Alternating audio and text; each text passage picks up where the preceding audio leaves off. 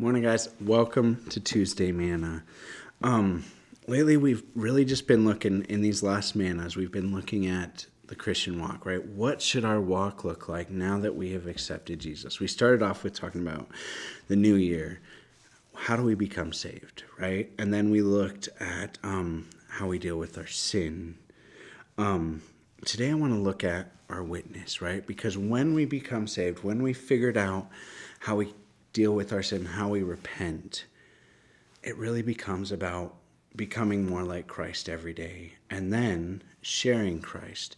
So much to the point that when people look at you, they see Him, right? That is the goal of what we want to do. And I want to look at this through the eyes of Jesus, right? Now we know that Jesus lived a perfect life and we will never come close to him, but he is still our standard. He is still the one we look to. He is our guide. He is our helper, right? They, he sent the Holy Spirit to help us.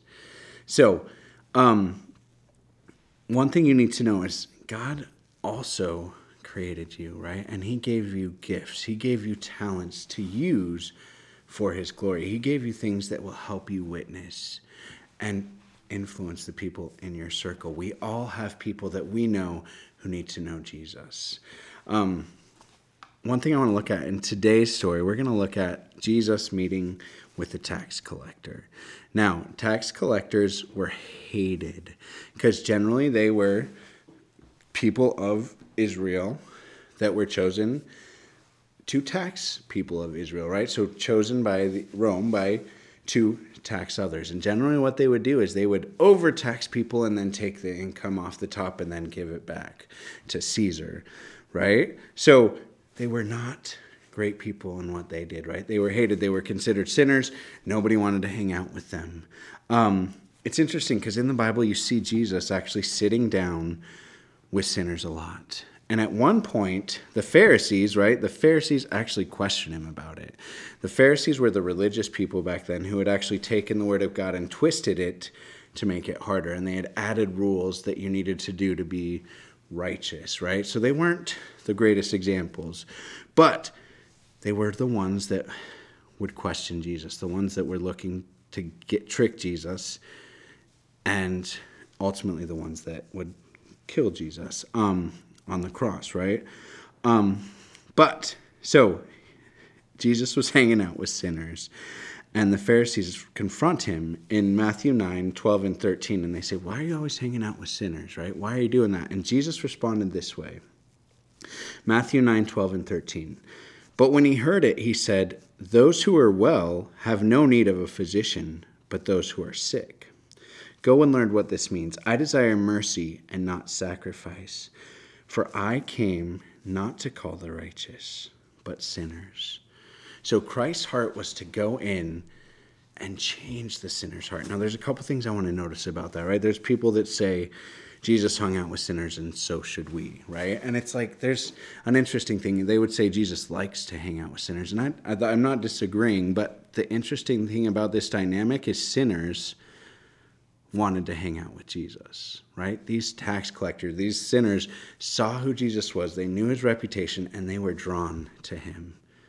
Can that be said about us, right? Are people drawn to Jesus in us so that we can share his word?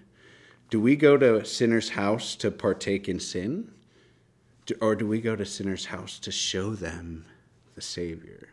Right? Because I think that there's a balance there. And Jesus, when he went to a sinner's house, when he ate with them, inevitably there was a heart change, right? That sinner saw who Jesus was, saw what Jesus did, and they followed him, right? They changed that. And I wonder, can that be said of us? So, to look at this story, to illustrate this story even more, to look at how our witness, what it should look like, and what Jesus did, I actually want to look at the story of Jesus and a tax collector. And it's found in Luke 19. And we're just going to read verses 1 through 10. And then I want to talk about it and just challenge you guys today. So, Luke 19, verses 1 through 10. Then Jesus entered and passed through Jericho. Now behold, there was a man named Zacchaeus who was a chief tax collector and he was rich. And he sought to see who Jesus was, but could not because of the crowd, for he was of short stature. So he ran ahead and climbed up into the sycamore tree to see him, for he was going to pass that way. And when Jesus came to the place, he looked up and saw him and said to him, Zacchaeus, make haste and come down, for today I am to stay at your house, or I must stay at your house. So he made haste and came down and received him joyfully. But when they saw it, so when the crowd saw it, they all complained, saying, He has gone to be a guest with a man who is a sinner. Again, right? They're complaining of Jesus hanging out with sinners. Then Zacchaeus stood and said to the Lord, Look, Lord, I give half of my goods to the poor, and if I have taken anything from anyone by false accusation, I restore fourfold. And Jesus said to him, Today salvation has come to this house, because he is also a son of Abraham. For the Son of Man has come to seek and to save that which is lost. Jesus goes to Zacchaeus' house, right? The people are complaining he's hanging out with the sinners, but look at the results. He sits down, he has a meal, he has fellowship with Zacchaeus. And after that time, Zacchaeus realizes his mistakes and he turns from them and to Jesus and said, You know what? I'm going to take half of what I have and give to the poor. And those that I've wronged, I'm going to pay them back four times as much just from sitting in that one meeting with Jesus. What is your witness like?